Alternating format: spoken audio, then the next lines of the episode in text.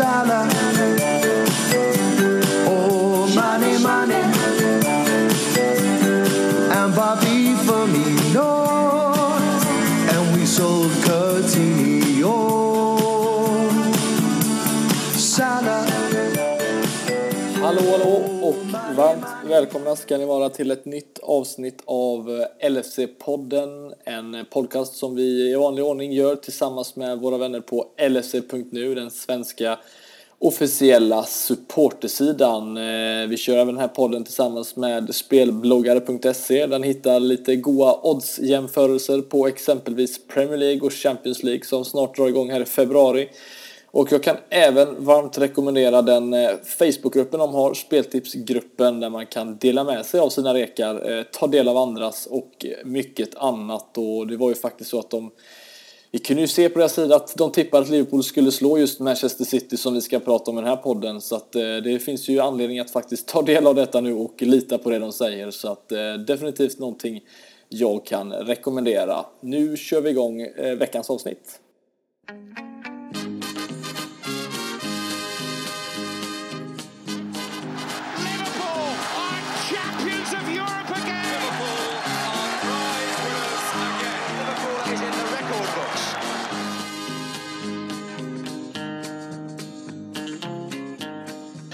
Ja, idag känns det ju extra fint att podda och det är klart att det känns ju alltid bra men efter att ha slagit de obesegrade eh, Manchester City så måste jag erkänna att det ligger ju väldigt bra till på den här listan och som sagt vi kommer prata om allting som hände i den här händelserika sjumålsmatchen, eh, den sjuka matchen om ni så vill på Anfield. Eh, men jag ska inte göra det själv utan jag välkomnar såklart in Kalle Sundqvist, Christian Andersson och om vi börjar med dig Kalle som har varit med här i några avsnitt den här säsongen. Har du poddat efter en skönare vinst eller finns det någon som eh, ligger här liksom högst upp på den här listan?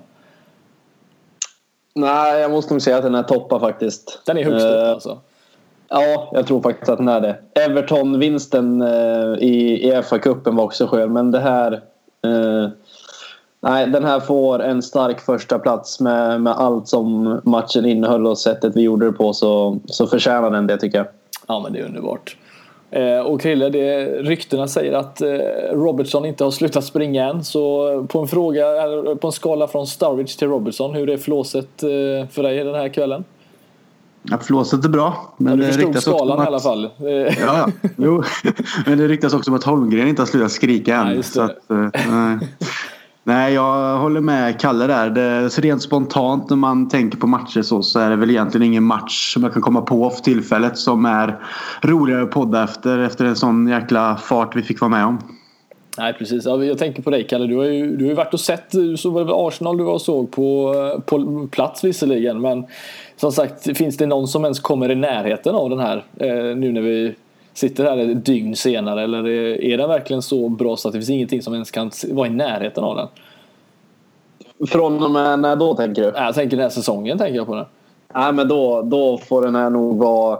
Den får nog vara etta där också. Jag tycker faktiskt det. Mm. Du kommer in till matchen med, med City som har varit helt outstanding i ligan egentligen. Eh, men på något eh, vridet sätt ändå så gick åtminstone jag in med känslan att vi skulle vara de första som, som slog dem den här säsongen. Eh, jag tror det var, var fler än jag som, som trodde det också när man läste sociala medier och, och sådär. Så att jag tror det var många som gick med en positiv inställning till matchen. Och sen sättet vi gör det på med att helt köra över dem stundtals och sen lyckas strula till det i slutet. Så det blir väl inte mycket mer Typiskt Liverpool. den här upp... Ja, men det, blir inte, det är väl det som är den här upplagan av Liverpool egentligen. Att vi kan vara helt fantastiskt stundtals och sen helt bedrövlig stundtals. Eh, och det har väl sin charm också. Ja, jo men det har du visserligen.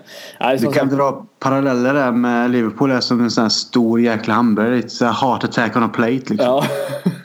ja men det är ju något sånt. Man, eh, man eh, förstår inte ibland varför man älskar det men älskar det gör man ju verkligen. Det, det får man ju säga. Eh, nej men som sagt vi ska ju prata upp lite det som hände här och det var ju eh, det finns ju en hel del att gå igenom och framförallt så det pratades på förhand det var ju lite det som Krille där att det började rykta lite om att vår van Dijk inte skulle starta, var, hur tog du de nyheterna? Så att säga? Det var, var inte riktigt vad man hade förväntat sig nu efter den starten han fick i den, efter fa vinsten han var med och avgjorde. Nej, självklart så hade man ju en känsla av att han skulle komma in och vara en general där bak. Och just mot Man City då som tidigare var obesegrade. Att kanske vara den här äh, delen i en lagdel som vi haft problem med och som någonstans skulle kunna generera i att vi blev starkare och kunna slå dem då. Eh, så när de nyheterna kom så var det ju mm, ja, men lite besvikelse med det. Det här liksom typiska liksom någonstans att vi värvar honom. Han gör en match som är helt galen mot, mot Everton och så tänker man nu att man ska ta de här stegen med honom och så visar han är skadad. Och, Eh, men det verkar ju inte ha påverkat truppen eller Klopp eller någonting. Så att eh, hur vi än kände inför det så är det tråkigt. Men det visar att han egentligen inte behövdes i den här matchen. Nej, men precis. Nej, för taktiken Kalle, den var, känns det som att Klopp redan hade klar innan matchen oavsett vem som skulle starta där på på mittbacksplatsen blev det Matip. Men nu blev det Lovren istället för Klavan som vi har pratat upp väldigt mycket här i podden som kanske har varit en av de absolut bästa mittbackarna. Om inte den bästa den här säsongen sett till de förutsättningarna. Och det var även Lovren som fick ta kaptensbinden. Men eh, tror du det var som, som jag sa att Klopp redan, han var redan färdig. Han visste att, hur han skulle ja, ta sig an det här pepplaget. Ja, men det tror jag. Jag tycker att vi har sett ett ganska återkommande mönster när vi möter lag som, som vill vara spelförande och, och vill sätta, sätta sin prägel på deras spelsätt så som City gör. Att de vill spela bakifrån, ända bakifrån Ederson fram till Agüero egentligen som vill de, ha, som vill de spela fotboll vilket är kul att titta på tycker jag. Eh, men det, det ger ju utrymme för att vi ska kunna spela på, på de styrkorna som Liverpool har med att sätta press högt och med den stämningen som var på Anfield igår som det var länge sedan man upplevde genom tv-rutan i alla fall. Det, det är sällan nu för tiden det är sån där bra stämning. Så med, med den stämningen så förstår jag att Robertson sprang som han gjorde. Och det underlättar väl eh, med, med det spelsättet som, som vi gick in till matchen med och som vi har gjort som så många gånger förr. Mm.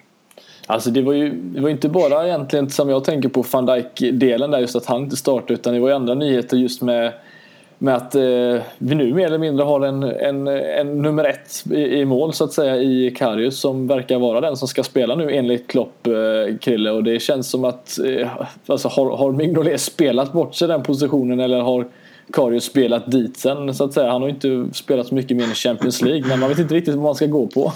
Nej, varken eller skulle jag säga. Alltså, jag, jag tycker inte att Mignolet än ändå har spelat bort sig. Han gjorde ju misstag där. Eh, det var väl mot Arsenal va? Där han liksom mm. slog in bollen i egen bur nästan och det vart lite taffligt och så. Men jag tycker ändå inte att han har gjort det på ett sånt sätt som gör att man liksom direkt ser att nu är Karius ett. Alltså jag, jag vet inte riktigt vart Eh, ja, hur beslutet, var det kommer ifrån. Sen är det klart, Klopp ser ju dem på träningsplanen på ett annat sätt. Men jag kan heller inte se att jag sett Karius på något sätt spela upp sig på det på en sån nivå att han helt rakt av går in och tar den platsen. Så att eh, ja, vi får vänta och se. Men eh, ja, han hade ju inte så lätt heller mot City där ett tag. Så Nej, men vad, alltså, om ni fick, alltså, vad är skillnaden egentligen på dem? Alltså, vad, är det, vad är det han ser i Karius tror ni eller i Mignolet som gör just att han har hoppat fram och tillbaka så mycket? För att det är ju som sagt, det är ingen som har varit bättre än den andra på det sättet och verkligen stått ut och spelat till sig den här första platsen utan det är liksom, vad, vad ser han i, i fördelen med att byta just nu mitt under säsongen, Kalle? Ja, det är en bra fråga också faktiskt. Jag, jag är väl inne på Krilles spår egentligen. Jag tycker inte att Mignolet har varit speciellt dålig bortsett från vissa dåliga ingripanden som, som han alltid har gjort hela sin Liverpool-karriär.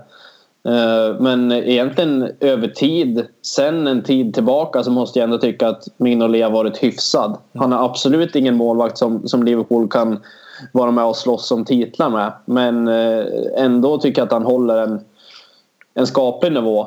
Eh, är han bättre tycker... än Karius tycker du? Alltså rent, eller ja. är det liksom helt och hållet eller ser du Karius mer som framtiden om det nu skulle vara så?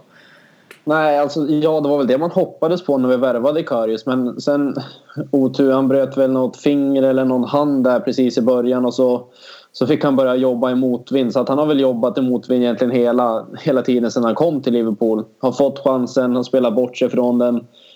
Så att, eh, jag, jag tycker Mignolet är bättre än Karius. Men eh, nu ska man tyda Klopps citat så är det ju mer eller mindre att Mignolet spelar bort sig och så länge Karius gör det han ska nu så kommer han få stå.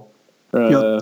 Jag tycker ju också om man ser lite på det med eh, hur de utvecklas under den tiden som båda har varit i klubben så tycker jag ändå att Mignolet, även om han inte har de klara ledaregenskaperna så ser jag ändå honom som en större ledartyp än vad Karius är. Jag kan tycka att Karius känns lite valpig fortfarande eh, i sin roll. Även om han, eh, alltså, han är en duktig reflexmålvakt. Han är bra med fötterna ändå. Liksom så här. Men jag kan ändå tycka att Mignolet känns som att han har tagit några steg i sin pondus.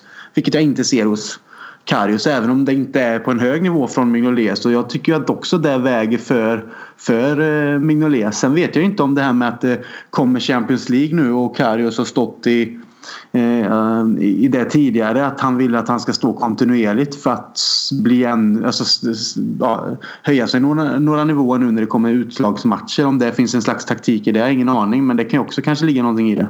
Mm. Ja, men jag är nog in, inne lite precis som eh, eh, som Kalle sa där, som jag frågade angående om Klopp hade en liten spelplan redan färdig innan. Och det tror jag absolut på också. Jag, tror, jag vill i alla fall tro att, eh, att även det här bytet kan ha någonting att göra med det. För att det här bytet skulle ju lika gärna kunna ha hänt eh, tidigare. Men det händer just nu. Eh, och alltså visst, Mignolet är ju ingen eh, som säga, superspelare med fötterna. Men Karius har väl visserligen ett bättre tillslag och han känns ju säkrare visserligen. Tror ni det har någonting med det att göra? Att, liksom, att det, även det var en del av planen att byta just till den här matchen när man ja, behöver ha en annan approach till just, till just matchen sett till vilka det är nu man möter. Ja, ja, det kan det mycket väl vara. Han stod ju mot Arsenal hemma också. Eh, så att det, det, kan väl vara, vara en parameter men jag tror inte att det är någonting som fäller någon form av avgörande vem som ska stå vem som är bäst med fötterna. För att hade det varit det det handlade om då hade ingen av dem stått. Då hade vi haft... Vi Då hade vi, José eh, Enrique istället imorgon. ja, men då hade vi gått efter, Då hade Liverpool redan skaffat en annan målvakt om det var de kriterierna som gällde.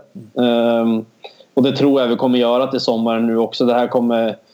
Det kommer bli intressant att se hur det blir under våren om man väljer att spela Karius i ligan. När kommer Mignolet få spela då? I FA-cupen eller Champions League? Det, jag har svårt att se att han ska gå helt över till Karius nu. För att, det, det tror jag inte han kommer göra.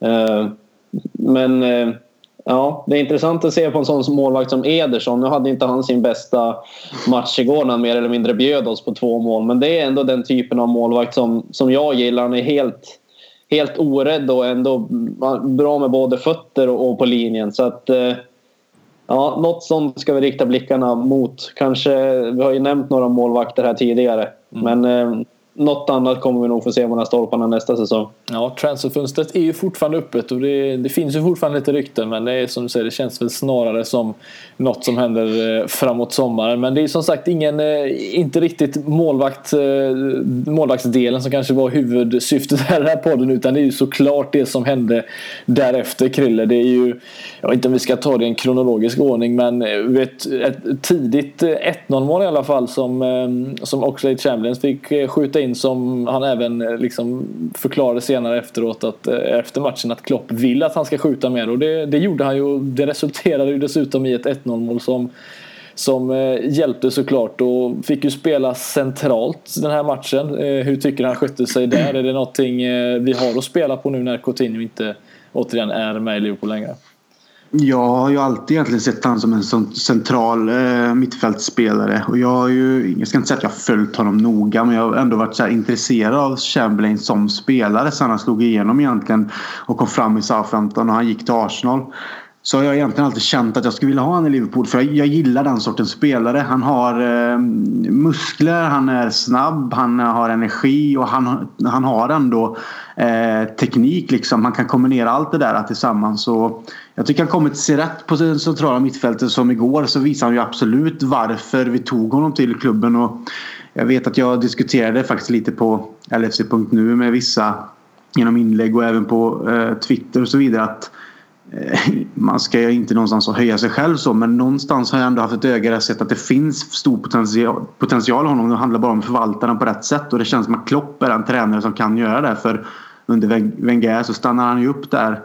Eh, Och det känns som att han redan har tagit från att ha en liten eh, komma in i klubben-period i Liverpool har han tagit flera snabba steg väldigt fort nu de senaste månaderna tycker jag. Och fortsätter han på den inslagna vägen så tycker jag att han är en given startspelare för oss. Så som han bidrog med, bidrog med energi och kraft och poäng i, igår kan han Eh, bibehålla ett sånt spel så eh, tillhör han absolut eh, en av ligans bästa mittfältare. Ska jag säga. Plus att han är fortfarande ung så han kan egentligen bara bli bättre. Mm. Men är det den här direktheten som han erbjöd, skulle du säga Kalle? Alltså, det, är ju, det är ju det här som det är inte många spelare man kan peka på i Liverpool som skulle ta den här löpningen och gå igenom just det här Manchester City, liksom mittfältet och tänka att det här är banan jag ska nu gå för att göra mål. Det är ju, det är ju det här oräddheten, liksom modet att visa att han vill visa sig på något sätt. Det känns som att det är det som, eh, som får honom att bli den här publikfavoriten som han nästan har blivit nu på så kort tid. Ja, men ja, det tycker jag absolut. Han är, ju, han är ju en spelare som ska spela direkt fotboll och det är den speltid som passar honom bäst. Och det är därför jag förstår, jag förstår hans val att gå till Liverpool egentligen. För att skulle han fortsätta i Arsenal där han har fått spela wingback de senaste säsongerna. Han får inte ut någon form av han får inte ut sin fulla potential där. Så att eh, på, på det sättet tycker jag att han passar in helt perfekt i, i ett klopplag och sättet som vi spelar på. Men det är inte bara den här eh, dräktheten han har. Jag tycker ändå, speciellt igår, jag tycker att Chamberlain var bäst på plan igår. Mm. Men eh, alltså länken, den här länken mellan mittfältet och anfall egentligen tycker jag att han själva kombinationsspelet däremellan också är han jävligt duktig på. Han är en, ganska, han är en smart fotbollsspelare faktiskt. Det många gånger kan det se jävligt tafatt ut i början när han kom till Liverpool om inte annat. Men eh, på senare tid, de senaste matcherna där han gjort det jävligt bra så tycker jag ändå att han, han ser fotboll på ett lite annorlunda sätt än vad vissa andra spelare, jag ska inte nämna några namn, jag har inga att ta i luften heller. Men jag tycker ändå att det är någonting man kan se tydligt att han, har inte, han är inte bara en om man får ge Raheem Sterling en liten känga här nu bara peta och springa och han är inte riktigt den typen av spelare heller tycker jag. Mm. Jag vet inte vad du tycker. Du har också ett litet fotbollsöga. Vad säger, jo, nej, men, vad säger alltså, din Ja, nej, så jag skulle säga så att, att det, det, är ett väldigt tråkigt svar att säga när det gäller många fotbollsspelare det här att ha modet att våga. Alltså det, det känns som att, eh, att det är inte det som har gjort Messi världens bästa fotbollsspelare men på något sätt så att, att, att ta för sig på en fotbollsplan. Jag vet det tog ju Jordan Henderson typ tre år att ta för sig på en fotbollsplan och kolla vart det har tagit honom sen dess i alla fall. Och jag tycker ändå jag ser det i, i Chamberlain att han, han visar det direkt. och det måste ju vara egentligen det som Klopp älskar. Att det är en spelare som går på mycket energi. Som, som verkligen visar att han vill detta till 110% och har du den inställningen så kommer du jäkligt långt i din fotbollskarriär tillsammans med då kvaliteterna som han dessutom besitter. Och, nej, jag, jag är ett stort fan. Jag, jag var lite skeptisk till lite att han skulle passa in först men det var innan man kanske visste vem som skulle lämna och så vidare. Men jag, jag, tror verkligen på det här och jag tror det kan bli riktigt bra för som du säger, han passar perfekt in här eh, i den här heavy metal-fotbollen som Klopp vill spela och jag, jag, tror bara det kan bli bättre än så här och det ser man ju även liksom statistiskt mässigt att han har nu gjort faktiskt lika många mål här nu Krille på 20 matcher eh, som det gjorde, tog ja, de 71, 71 senaste matcherna för Arsenal så någonting har ändå hänt här. Är det liksom tron på honom som har gjort att han har fått det här självförtroendet? Ja men det tror jag och sen eh, jag tror att han själv fick ny luft under vingarna när han kom till Liverpool. Och, eh, sen vet jag inte, det kanske spelar in lite med för han är väl ändå uttalad Liverpool-supporter från att han var barn. Sen att man har spelat liksom i en annan klubb och så vidare. Men jag, jag tror att Liverpool som klubb har tagit honom lite med storm samtidigt som jag tror att han har sett chansen att eh, liksom någonstans återetablera sin karriär eh, sett till den talangen han var. Och jag tror absolut att Klopp, och det, det, har ju Klopp själv gått ut och sagt också i någon intervju. Jag, jag kommer inte ihåg om jag har hört den om jag läste. Men det här med att han visste att Oxlade liksom var en stor talang och hade många attribut som han tycker om. Men att han har mer talang än vad han trodde från början som han har sett nu när han liksom fått vara nära honom en längre period.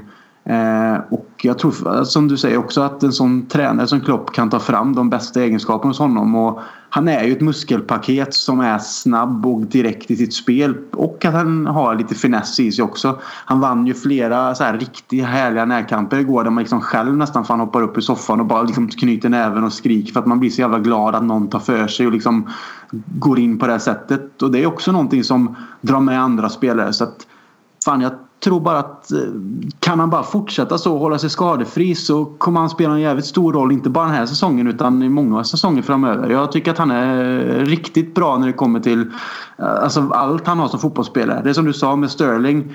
Han är ju en skicklig, snabb teknisk fotbollsspelare men han kan inte göra så mycket mer än att kanske peta, springa eller få ett väggpass eller ett inspel där han är först för att han just är snabb. Oxlade har så mycket annat tycker jag i liksom, som han kan tillföra till ett lag. Så att eh, i det här fallet så, ja, jag tror att vi faktiskt har köpt oss en riktig jäkla dyrgrip här alltså. Mm. Det är super. Du nämnde ett muskelpaket där. Jag tänker Kalle, det fanns ju en hel del styrka på vårt mittfält för en gångs skull eh, när man kollar på den uppställningen som vi hade med Emre Can, Wijnaldum och Eh, Oxlade Chamberlain och Emre Can var ju, ju någon vi har pratat rätt mycket om nu. Vi pratar om hans kontrakt och, och, och liknande. Men Eh, Eh, alltså vilken första halvlek han gör. Alltså, det är ju en, eh, en sån där ordent, alltså en majestätisk uppvisning han, han bjuder på mer eller mindre. Sett till hur han ja, mobbar deras mittfält när det kommer till eh, ja, allt ifrån närkamper till dribblingar och jag vet inte vad. Han var ju helt fantastisk. Ja, det, det, måste jag säga. Man, man ser tydligt att han trivs i den här typen av matcher när det är, det är lite hett och han vet att ribban ligger lite högre. Han kan spela sitt fysiska spel.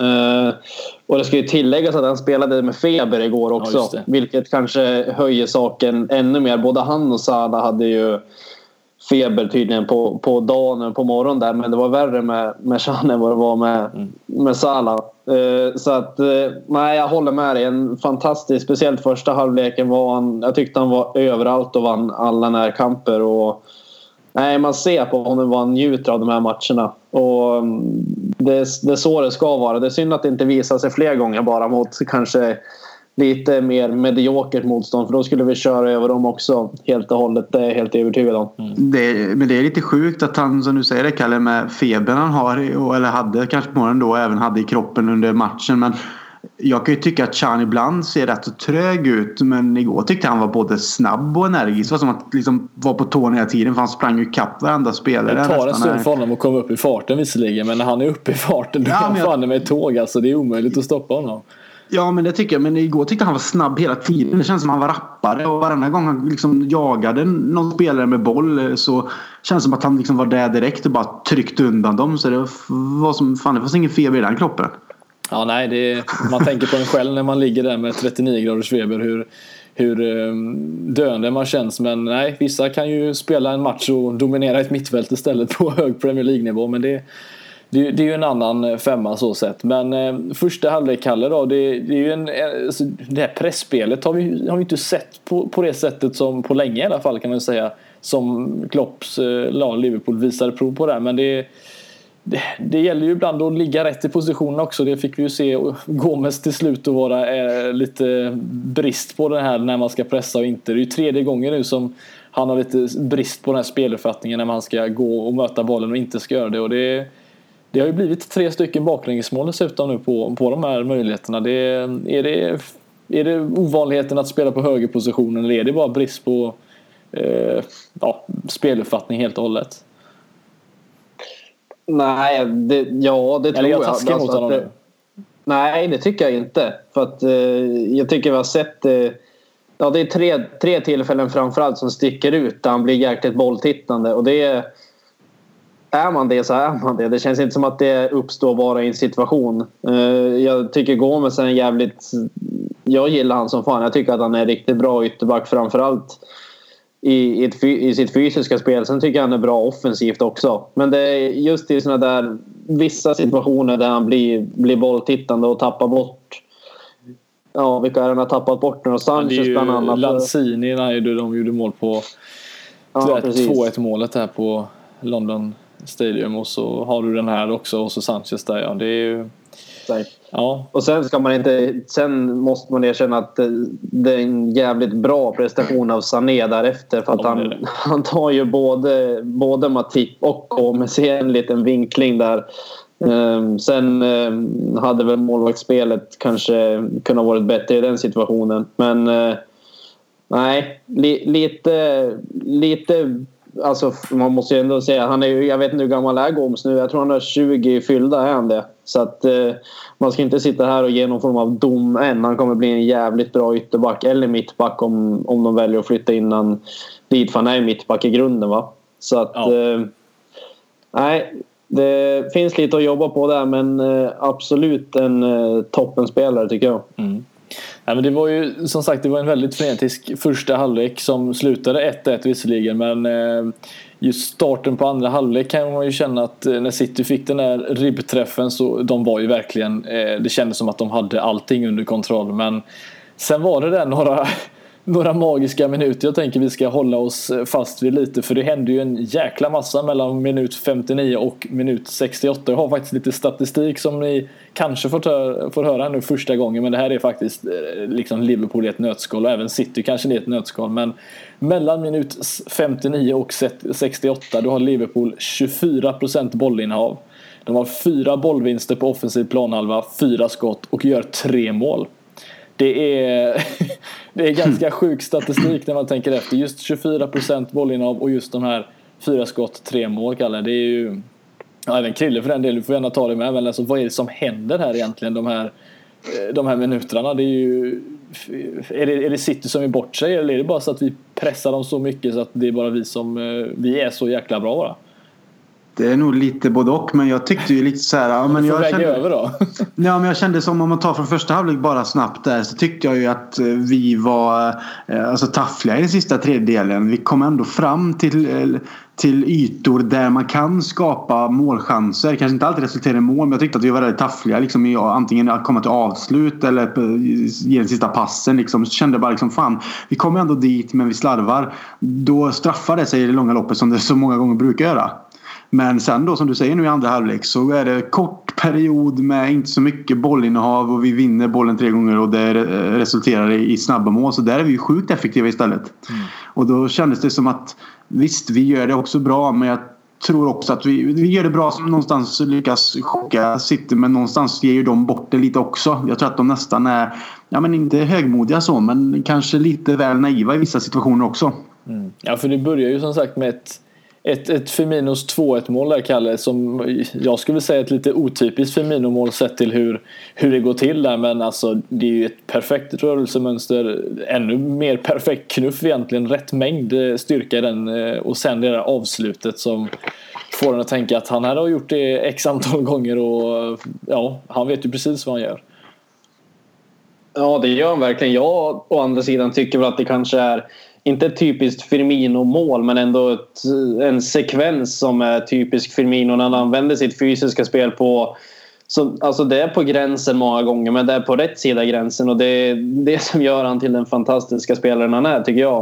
Eh, hans offensiva kvaliteter i all ära men det fysiska spelet han, han visar upp i bollvinster det det vet jag inte om jag har sett något liknande någon gång. Och få se det kombinerat med det är en fin boll av Chamberlain och sen håller han undan eh, Stones här, va, med, med den där eh, lilla tryckningen som är också precis på gränsen. Eh, och inte prata om avslutet sen som är otroligt kyligt. Så ett fantastiskt mål tycker jag som påminner om jag såg någon liknelse om det var på Youtube eller om det var Liverpool själva som la ut det med ett Robbie Fowler-mål som Ja. var mer eller mindre identiskt. Så att, United, ja. exakt. Ja, nej, men det, är, det är ju fantastiskt. Det är ju, alltså, han är uppe på, nu är han uppe på 10 Premier League-mål. Han har gjort 17 mål eh, den här säsongen, Krille. Och det är ju, han ligger ju som sagt med en marginal över många av de andra toppspelarna. Han ligger ju liksom, ja, en Lacazette som vi pratade i somras om möjligtvis. Eh, ligger ju på 8 Premier League-mål, eller 8 mål sammanlagt egentligen den här säsongen. Du har ju både före Morata, Lukaku och liknande. Det är, Eh, alltså, finns det någonting man har kvar att säga egentligen om Firmino? För nu visar han ju prov på att han kan verkligen allt en fotbollsspelare bör kunna mer eller mindre. Mm, och han har ju också haft en egentligen sjuk utvecklingskurva sedan han kom till eh, Liverpool och varit under Klopp också. Eh, han hade ju de här attributen tidigare också enligt vad man läser till och hört från andra. Men han har tagit till en ny nivå och som du säger att när man pratat andra spelare i andra lag som någonstans ska vara målskyttarna och man kände att Firmino inte var den typen så har han ju tagit det steget också. Eh, men jag älskar ju hans arbetsinsatser och det sättet han pressar på. Det sättet han också faller ner ibland för att täcka yta och jagar hem. Alltså, han, ja, jag fattar egentligen inte hur han orkar men eh, han är så jäkla nyttig för hela Liverpools, alltså hur man sätter försvarsspel redan på den offensiva planhalvan liksom, hur vi vinner boll. Och sen att han ändå då i det här fallet, vi pratar om att han löper fullt mot Stones, får en boll då från Chamberlain som är eh, liksom perfekt avvägt men att han lyckas både hålla bort Stones och sen trycka till honom så att han liksom tappar balansen och sen ändå bibehålla balansen själv och sen då har eh, eh tankeförmågan, alltså ha kvar orken på det sättet han kan göra det här avslutet så avvägt. Bara hela den sekvensen är ju liksom helt otrolig egentligen. För att det är nog många som kommer i ett sånt läge där eh, den fysiska ansträngningen är så pass att det blir svårt att avsluta så pass snabbt. För han är ju på väg ut eh, målvakten där och ändå gör han det så kyligt. Så att hela den sekvensen egentligen någonstans får väl, eh, vad ska man säga, eh, ja, det får väl stå för den spelen som Firmino är och hur viktig han faktiskt är. Så det är bara enligt de här ryktena nu signa ett livstidskontrakt med honom bara. Ja, ja vi får väl se hur, hur, hur det går att, att hålla kvar dem, eh, honom så pass länge. För att det, jag vet inte riktigt varför det inte pratas eh, mer om honom. Inte varför folk, eh, eller experter, det är ju egentligen bara Carragher som är ute och säger hur, hur underskattad han är. Men alltså eh, varför pratar man inte mer om honom Kalle? Det är ju trots allt, han, han besitter ju alla kvaliteter och man sitter ju och pratar bara helt och hållet om en, en Kane eller en Agüero och liknande men man pratar ju väldigt sällan om Firmino i ja, bland de objektiva så att säga. Det, vad, vad är anledningen till det så att säga? Det kan inte, han är ju verkligen där uppe. Han är ju topp, ja, toppen av Premier League. Ja, det är han absolut. Uh, sen ska man ha i åtanke att de gillar att prata sina engelska forwards ja, när de får fram dem. Att, men eh, det, måste, alltså, det är väl först nu den här säsongen som Firmino har fått sitt riktiga erkännande egentligen. Är, han, nu bidrar han med, med allt. Han har inte, känslan är att han kanske inte har gjort så många mål som man bör göra. Han har varit ganska osjälvisk i många situationer. Men eh, det är väl den här säsongen han har fått sitt riktiga genombrott egentligen.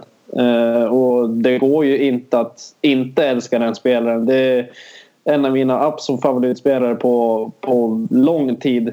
Ehm, eh, sen, sen Gerard slutade så är det han och Suarez utan tvekan som är där uppe.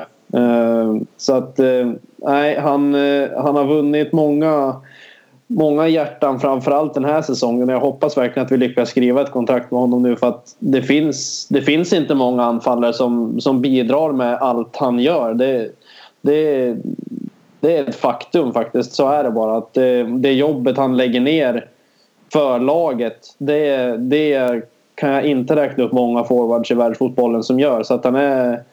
Nej, han är en jävla fin kille Firmino, det måste man säga. Snygg klädstil har han också. Ja, det har han fan. Han bär ju de mest fantastiska slipsarna har vi sett. Ja, han är magisk. Ja, men det, det är helt underbart. Nej, jag, jag, kan bara instämma. Det är verkligen en spelare man, man håller högt eh, och eh, mer eller mindre är livrädd ska, ska lämna tidigare än vad, man, eh, vad han borde också. Men eh, det är bara att ta vara på den eh, chansen man har nu att få se honom för att det är verkligen en en unik fotbollsspelare, Roberto Firmino, som eh, inte bara nu i och med, han är dessutom med sin målgest den eh, utespelaren sedan 2013 som har dragit på sig flest varningar genom att ta av sig tröjan också. Så att är, han, är, han är med i de flesta eh, artiklarna och, och olika rekord. Så att, eh, helt Men nu har han, bör, han har ju börjat med några sjuka jävla karatesparkar när, när andra gör mål. Han är så, han är så här, lägg fokus på sig själv och ingen annan. Så här, nej, det är ju fantastiskt. Eh, nej, för det, det, den karatesparken kom väl eh, efter egentligen det som jag tänkte komma till nu framförallt. Och det är ju, vi ska väl säga så här då. Efter avsparken som City gör så får vi faktiskt ett läge här Krille och, göra 3-1 direkt. Och man är, eh, om vi har pratat om Gomes så har han sett att inte vara uppmärksam så är det någonting med Mané och missa chanser när man eh, som mest behöver det möjligtvis. Men eh, han fick ju sin revansch ganska snabbt därefter och eh, om man pratar om att han inte har självförtroende men vilka, alltså, vilka viktiga mål han gör och ja, att han mm. vågar ta det skottet i det läget när han ändå har spelare att spela till. Det, det måste säga en hel del om liksom, karaktären Sadio Mané ändå besitter. Ja, alltså jag tyckte väl att han egentligen hade en... Eh, jag vet inte, han var, det var ingen, han var inte dålig men jag tyckte det kändes lite trögt och lite nonchalant i vissa fall. Han gjorde inte jobbet ordentligt. Jag tyckte han inte var uppmärksam i vissa situationer och satt och svor lite över han. Men ja, han tog ju igen sig med råge och som du säger det här skottet han lägger av undrar jag egentligen också vad fan håller på med just där och då. Men den bara trycker upp liksom, den i krysset där på det sättet så är liksom... Ja men det är sånt där igen upp ur soffan och hoppa och tjuta liksom det är så sjukt det målet också. Att han, som du säger, att han haft det tufft men ändå tar beslutet att, att göra det själv. Och att det blir det målet hoppas jag i alla fall är en slags nytändning för honom, hans självförtroende. För att när han kommer upp på nivå så är han också en av de absolut bästa offensiva spelarna i Premier League. Så vi behöver honom på det sättet att han bidrar med de målen fortsatt. Och det har han gjort i och för sig. Men att han kommer upp i nivån just när det kommer till, till spelet också och allt som det innebär så tror jag att han kommer bidra ännu mer. Mm. Han har ju stått för en, en, en rad eh, ganska snygga mål. Jag tänker främst på Alltså det är ju imponerande det han gör mot Burnley på bortaplan när han vänder om eh, med vänster, även den vänsterfoten rakt upp i, i nättaket och även den volleyn mot Spartak Moskva. Men frågan är Kalle om inte det här ligger högst upp och alltså det, jag tror Glenn Strömberg sa det, eller kommenterade och sa det att han har nog aldrig hört Anfield så eh, liksom explodera på det sättet sen ombyggnationen som, som skedde ja, när han gör det här 3 målet. Det var, måste ju varit en helt magisk känsla att, att vara där. Det kändes så i alla fall. Ja, det, det, måste jag säga. Det var ganska rejält avundsjuk på alla som var där igår. Mm. Eh, så att eh, nej, absolut. Fantastisk stämning och han har ju, han har ju en tendens att göra spektakulära mål man är. Eh, det målet han gör mot Arsenal där är hans första säsong då, va? Det förra säsongen. Det, det sticker väl ut lite mer från de andra men det är många riktigt fina mål han gör, oftare oväntade också. Jag vet inte om jag hörde fel efter matchen igår i, i intervjun han sa, om han sa att han, hade, om han tyckte att han sköt bättre med vänster än höger. Det lät otroligt men eh, de senaste två målen han har gjort har ju visat tecken på det i alla fall. Så att, eh, och sen, jag tycker att många har varit ganska hård mot Mané egentligen. Att han är inne i någon form av jättesvacka. Så dålig tycker inte jag att han har varit ändå. Så, sen är det lite orättvist att kanske jämföra med den säsongen han hade förra året och, och hela den biten, hur bra han var då. För då var han ju den spelaren som bar oss framåt och man märkte när han var skadad och när han var på Afrikanska mästerskapen hur mycket vi saknade honom. Och den här säsongen har vi många fler spelare som kan bidra och har ändå gett honom någon form av avlastning på den offensiva pressen i alla fall och, och göra mål.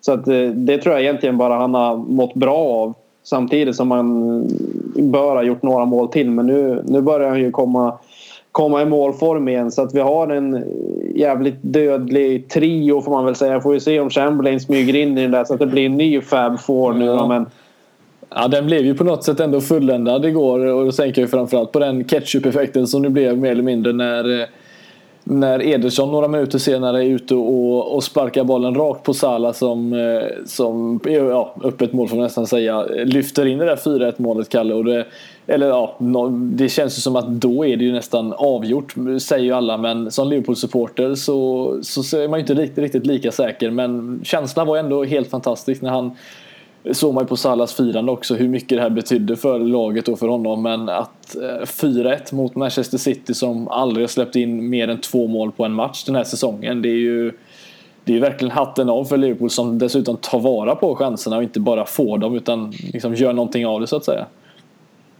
Ja, verkligen. Man kan ju se på det på två sätt egentligen. Antingen att, eh, att City bjuder på chanserna, men det gör de väl. Okej, Edersons utspel där är ju ser ut som eh, Juris emellanåt. Han, eh, han har ju en tendens att bara slå ut dem där rakt ut i mitten helt utan vidare. Men de andra chanserna där vi vinner boll och, och sitter slår, slår några felpassningar det, det är ju på grund av vårt pressspel egentligen. Vi, vi sätter press på dem så att de, de måste egentligen bara slå ifrån sig bollen och det är då det blir sådär. Så att indirekt är det, är det Liverpool själva som, som ligger bakom de här felpassningarna. Så att eh, Nej, det, när fyran kom där så håller jag med dig. Då kändes det för en stund som att det var spiken i kistan. Sen fick man tillbaka förståndet lite grann och kom på att vi tittar faktiskt på Liverpool. Och mycket väl så var det nära att bli 4-4. Ja, nej, jag, satt, jag satt och såg den, den matchen med eh, några familjemedlemmar och de var ju helt säkra på att eh, det var spiken i kistan. Men det, det, det gör ont att säga, sitta där och ändå säga att kan ni bara hålla tyst för att det här är inte över just nu. Det, det är verkligen så långt ifrån det kan bli. Eh, och då tänker man framförallt vad som händer där, Krille, att eh, eh är det att man sätter liksom, man slappnar av lite? Är det att City är just sådär jäkla bra som de bara är och, och, får in de här bollarna? För att det är ändå ett mål i 83 minuten någonstans där.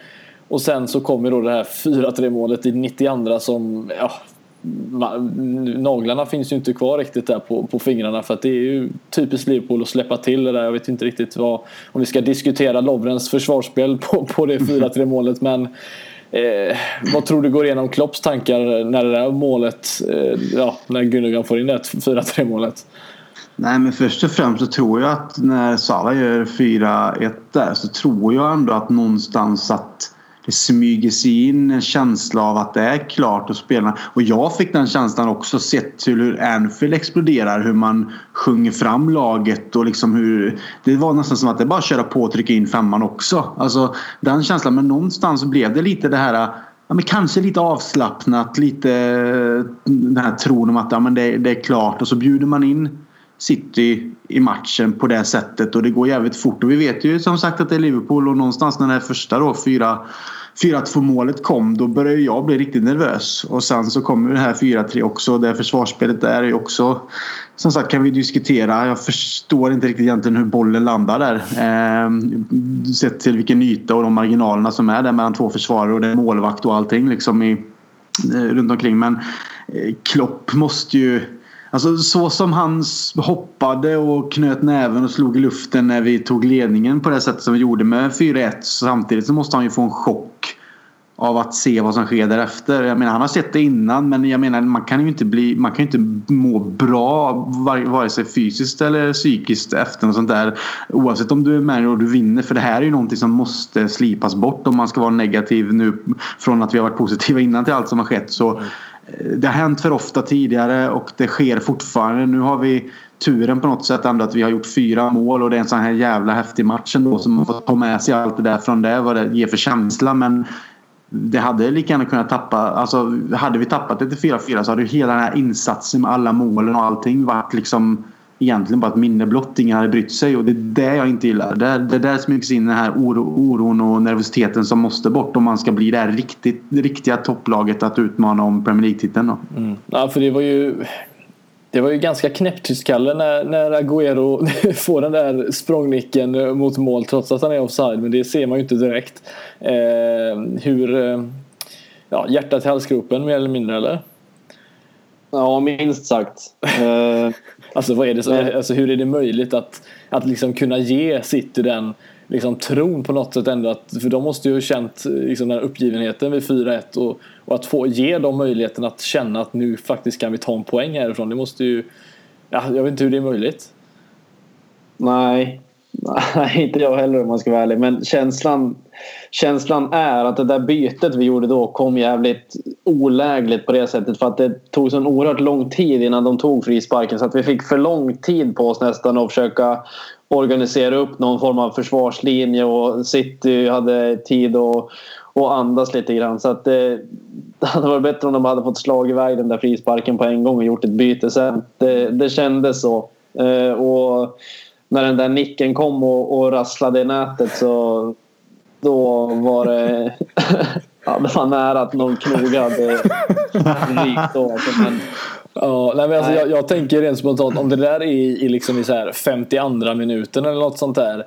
Då, då, då vet man ju att De Bruyne, eller jag, jag satt ju så, jag pekade ju till mina, min familj, de som jag satt och kollade på att där kommer han placera den här frisparken. Han, han siktar där liksom, där Agüero står. Men det känns som att nervositeten måste ändå någonstans smygit in där att allt som har med taktik att göra det, det försvinner i det läget. Det är en spark eh, som gäller här nu, den ska bort. Men det såg inte särskilt organiserat ut så frågan är, nu kanske vi höjer van Dijk lite till skyarna här men om han startar den här matchen eller spelar den sista kvarten så att säga som, som det här, eh, ja, när det här uppstår. Eh, blir det 4-1 eller 4-2 som max då eller eh, är jag för taskig mot Lovren och Matip som, släpp, som på, på något sätt ändå är ja, syndabock bakom det, ja, varsitt mål så att säga då? Jag tycker väl att de under hela matchen egentligen sköter sig fruktansvärt bra. Jag tycker Lovren var riktigt bra och hade väl egentligen plockat egentligen bort Agüero till största delen av matchen. Och eh, Matip utmärktes inte lika mycket men han var, alltså, höll ju på samma nivå. Hela laget höll ju en, en nivå igår som är eh, oerhört härligt att se men jag vet inte om det är så lätt att säga. Alltså, jag, jag tror att Alltså om man tänker till van Dijk så jag tror han kommer bidra med en annan fysik och ledarroll och även eh, huvudspelet. Så nu möt, när vi mötte Everton som slår mer långbollar dock men då tyckte jag att han var ju en gud i luftrummet. Det var ju ingen som rådde på honom. Eh, och City spelar ju inte så. Men jag tror just i fasta situationer, hörnor och eh, när vi får frisparkar mot oss i farliga lägen. Då tror jag absolut att han är en spelare som kommer höja självförtroende och moralen där. För att inte det ska bli svajigt och att bollar ska kunna dimpa ner på fötterna på hos eh, spelare och andra bollar och sådana saker. Så jag tror att där kan han bidra. Men eh, det andra igår tror jag kanske inte att han vissa delar hade kunnat stoppa heller. Det var lite tillfällen och så med. Det är väl egentligen bara den bollen som slinker in där eh, över Lovren och ner då till eh, vem var det som gjorde mål nu? Eh, Ja precis. Det är väl den då som kanske skulle kunna vara just för att han är längre och kanske starkare och mer spänstig än Lovren. Men annars så tycker jag väl kanske inte att det hade gjort någon skillnad så. Eh, men jag hoppas ju att det är det han kommer bidra väldigt mycket med sen. Både en uppspelsfot men just det fysiska spelet i de här situationerna där vi har varit så jävla svajiga innan då. Mm. Ja, men det, som sagt, det blev ju trots allt en, en seger och lyssnare som kanske sitter här och tänker att för fan, vi har ju slått Manchester City här med, med 4-3 och brutit, eh, brutit deras eh, svit här. Men ändå Kalle, alltså, vill man bli bäst så måste man ändå kritisera liksom, när man gör det bra ändå. Man får ändå säga att, att det är inget lag som har lyckats göra det vi har gjort den här säsongen ändå. Men man sitter där ändå och, och tänker att det är inte hållbart att göra så som vi gör det för att det var ändå nära att bli en ny Sevilla om man får säga så då. Eh, och det är ju inte hållbart men tror du van Dijk är lösningen på att det här, det här ska liksom minskas ner och inte bli ja, att det här inte ska hända en gång till? Ja, någon gång till kommer det säkert kunna hända men jag tror absolut att han kommer spela en stor roll i att få någon form av förbättring i det. Sen ligger det kanske lite mer i, i någon form av kollektiv brist i, i försvarsspelet också som, som lag och som alltså från eh, tränarledset tror jag. Eh, men absolut, vi, jag tyckte bara på den matchen man såg van Dijk spela mot Everton att han kommer in och, och styr och ställer helt och hållet och ändå bara hans person på något sätt lyfter hela laget. Han kommer in med ett självförtroende och, och är verbal som jag inte tycker att någon av de andra backarna har varit. Eh, Sen tycker jag väl eh, som en sån match igår att man... Jag väljer i alla fall att inte fastna vid att vi släpper in två mål i slutet för att... Ja, Visst är det en del av det här Liverpool kanske, kanske ännu mer av det som har fått plats i media men å andra sidan gör vi fyra mål och jag tycker det tycker det ska få väga tyngre än de två målen vi släpper in i slutet. Eh, Men eh, absolut kommer van Dijk lyfta oss, det är det ingen tvekan om. Eh, Sen, sen tycker väl egentligen jag att det är väl bara 4-3 målet egentligen som man kan lasta till exempel Lovren för. Jag tror jag aldrig har känt som att jordens dragningskraft har varit så stark när man försöker hoppa upp och nicka den här bollen men han når den inte. Eh, och de andra målen är det väl egentligen Gomes har vi varit inne på. Sen är det Bernardo Silva som gör 4-2. Det, då är det bara en ren brist i, i hemåtjobb för Mané. För han joggar och lunkar på där så han får stå helt själv på i högerkanten där av straffområdet. Så att backspelet igår håller jag med Krille om att det tycker jag, det tycker jag faktiskt var bra. Det var kul att se Lovren. Jag vet inte fan vad han gick på för någonting för att han var uppe i ryggen på alla första.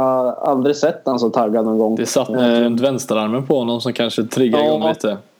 Ja men det tror jag absolut. För han gick ju ut själv efter i sociala medier och kunde inte beskriva hur stolt han var. Det förstår jag. Eh, och jag tycker på något sätt ändå att han, att han förtjänar det. För att han har haft en jävligt tung tid i Liverpool.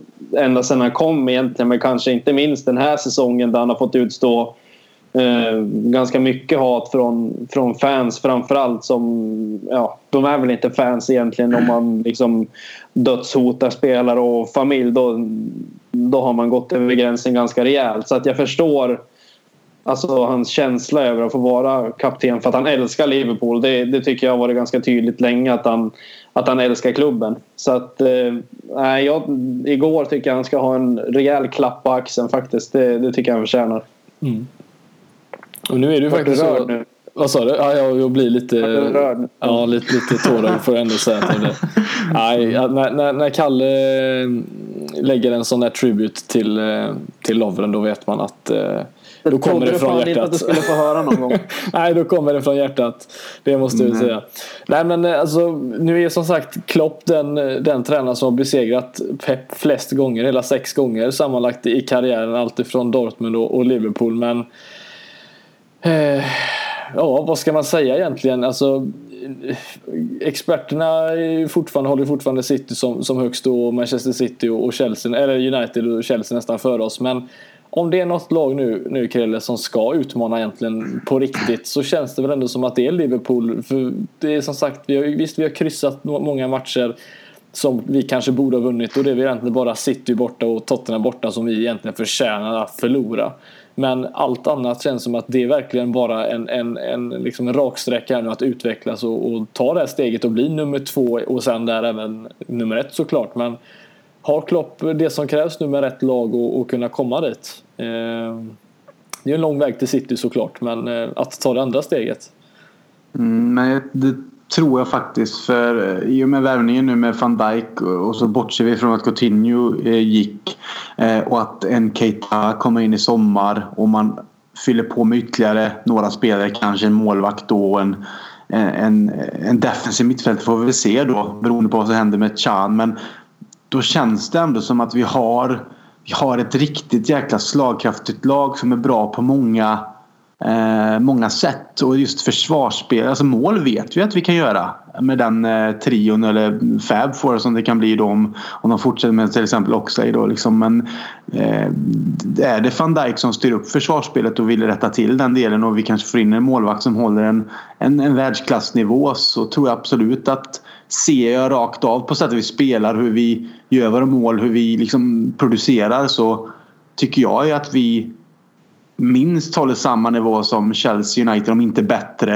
Eh, och att Tottenham kan vara det här, ett sånt där lag som kan vara hur grymma som helst ibland men jag tycker inte att de lyser på samma sätt som vi i, i spelet och på det sättet vi genomför matcher. Så att med rätt pusselbitar där vi redan fått in en och det kommer mer i sommar och vi får hitta några till så tycker jag nog att Liverpool kan ja, men absolut tillhöra ett av Europas bästa lag utan tvekan. Och då, då sitter jag utan mina Liverpool-glasögon. Utan det tycker jag faktiskt om man ser rakt av. För det räcker ju bara nu till sommaren så kommer ju både Barcelona och Madrid komma för Robertson. Det är jag ju säker på. Så det är bara fan att signa upp honom också. Liksom, det vill, alla vill ju ha en skotsk Roberto Carlos liksom. Mm.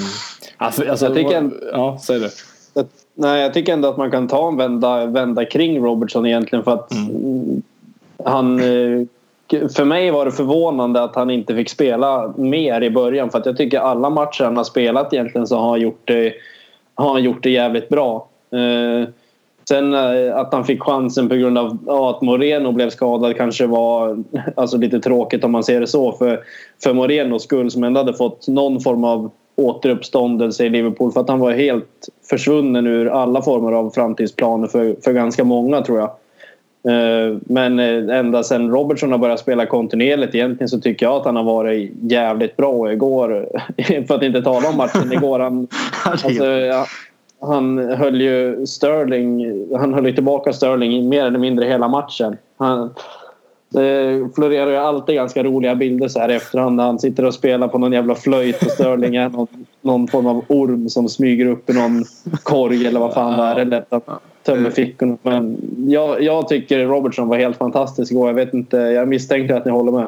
Ja, alltså igår var väl en sån där match där man eh, liksom kan faktiskt ha, ha fog för att säga att det finns eh, liksom fler än en man of the match faktiskt. Ehm, jag tycker väl att Emre Chans första halvlek var ju majestätisk som sagt. Jag tycker att den en Firmino gör ju återigen jobbet i det tysta och Wijnaldum gjorde väl kanske, ja, han dyker ju alltid upp i sådana här matcher visserligen. Men jag tycker ändå som du säger att Robertson är den som sticker ut. Inte bara för den löpningen han gör men han är ju liksom eh, jag skrev det på Twitter igår, det känns som att han, det, det blev liksom något fel med papperna när han föddes. För han känns ju som en scouser rakt igenom. Det känns som att han älskar den här klubben på den korta tiden han har liksom fått komma in och spela här. Och han, han, han är skotte.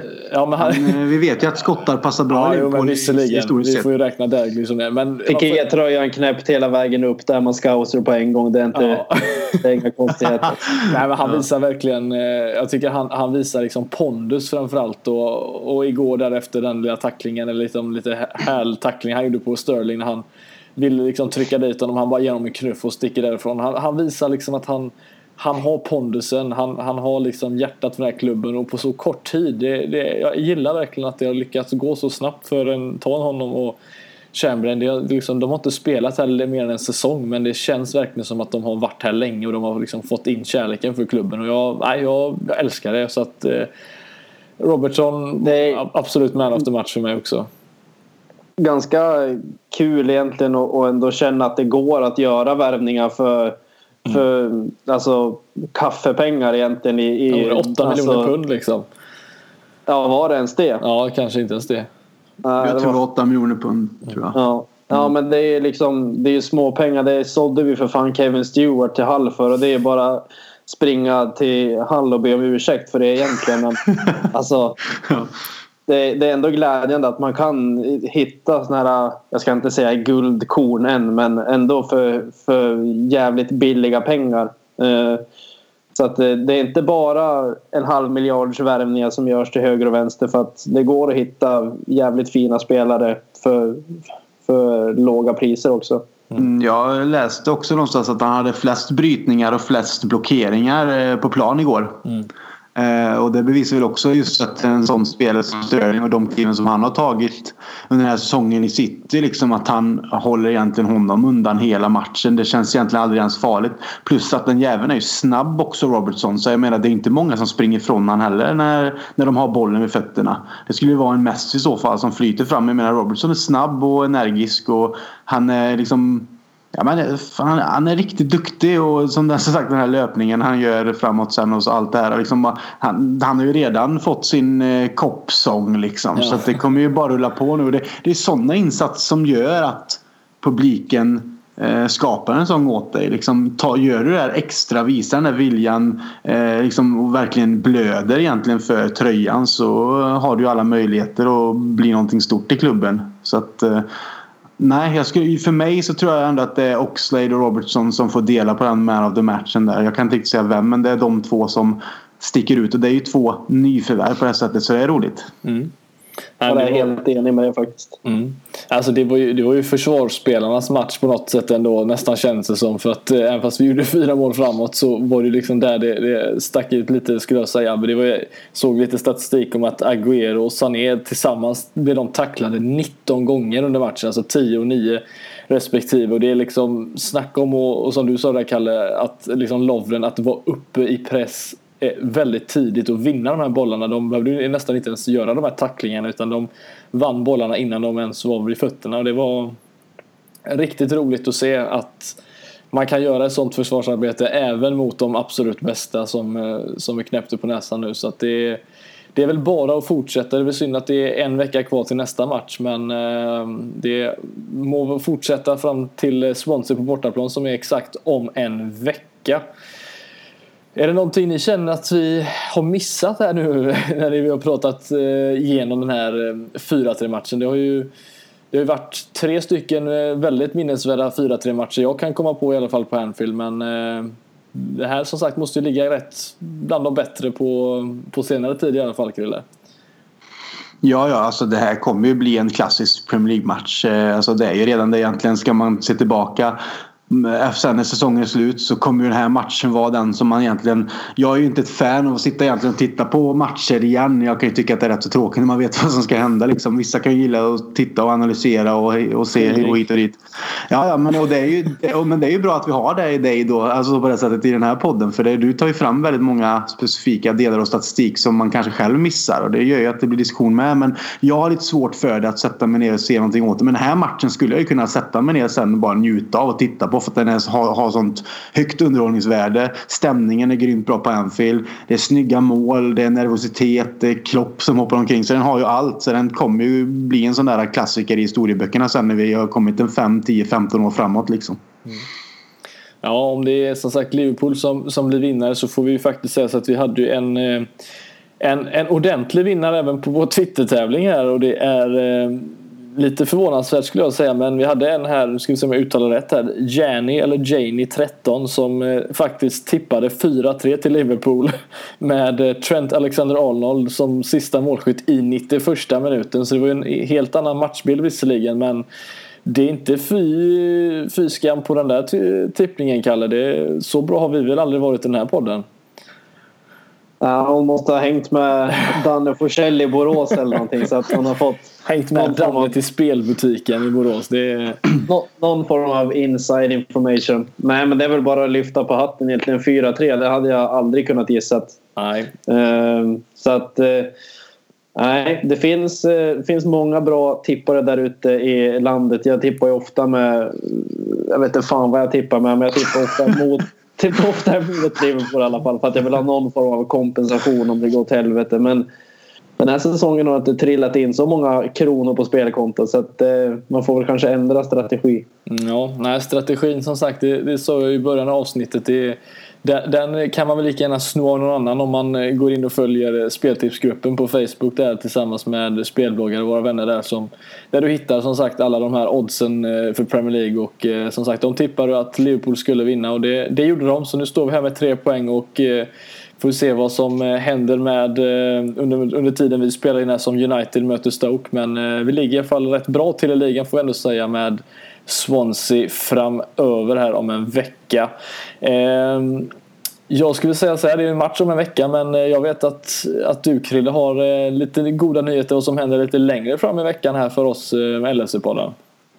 Ja, jag får möjligheten tillsammans med Robin Bylund att eh, snacka lite med Daniel Sjölund som idag spelar i IFK Norrköping. Då och i Norrköping där jag bor. Så jag har faktiskt fått kontakt med honom och frågat om han har lust att gästa podden. För han har ju ett förflutet i Liverpool, i Liverpool som ungdomsspelare och detta är väl i början av 2000-talet. Men det fanns ju rätt så många goa spelare på den tiden för er som var med då så att säga med både legendarer och andra så att säga. Så att vi ska prata med honom och snacka kring Liverpool och och jämföra lite med då och nu och så, så vidare. Så det blir nog ett intressant möte och se lite hur, hur han, hur han såg på sin tid och vad han kan berätta om, om klubben som har haft liksom varit på den andra sidan om man säger så. Där, det, där vi inte får se så mycket. Så att, mm. eh, det ska bli riktigt trevligt faktiskt att prata med någon som har eh, ja, inblick i klubben. Även om det är länge sedan nu så kan jag tycka att det är kanske lite mer intressant på ett sätt att gå tillbaka lite i tiden. För det är ju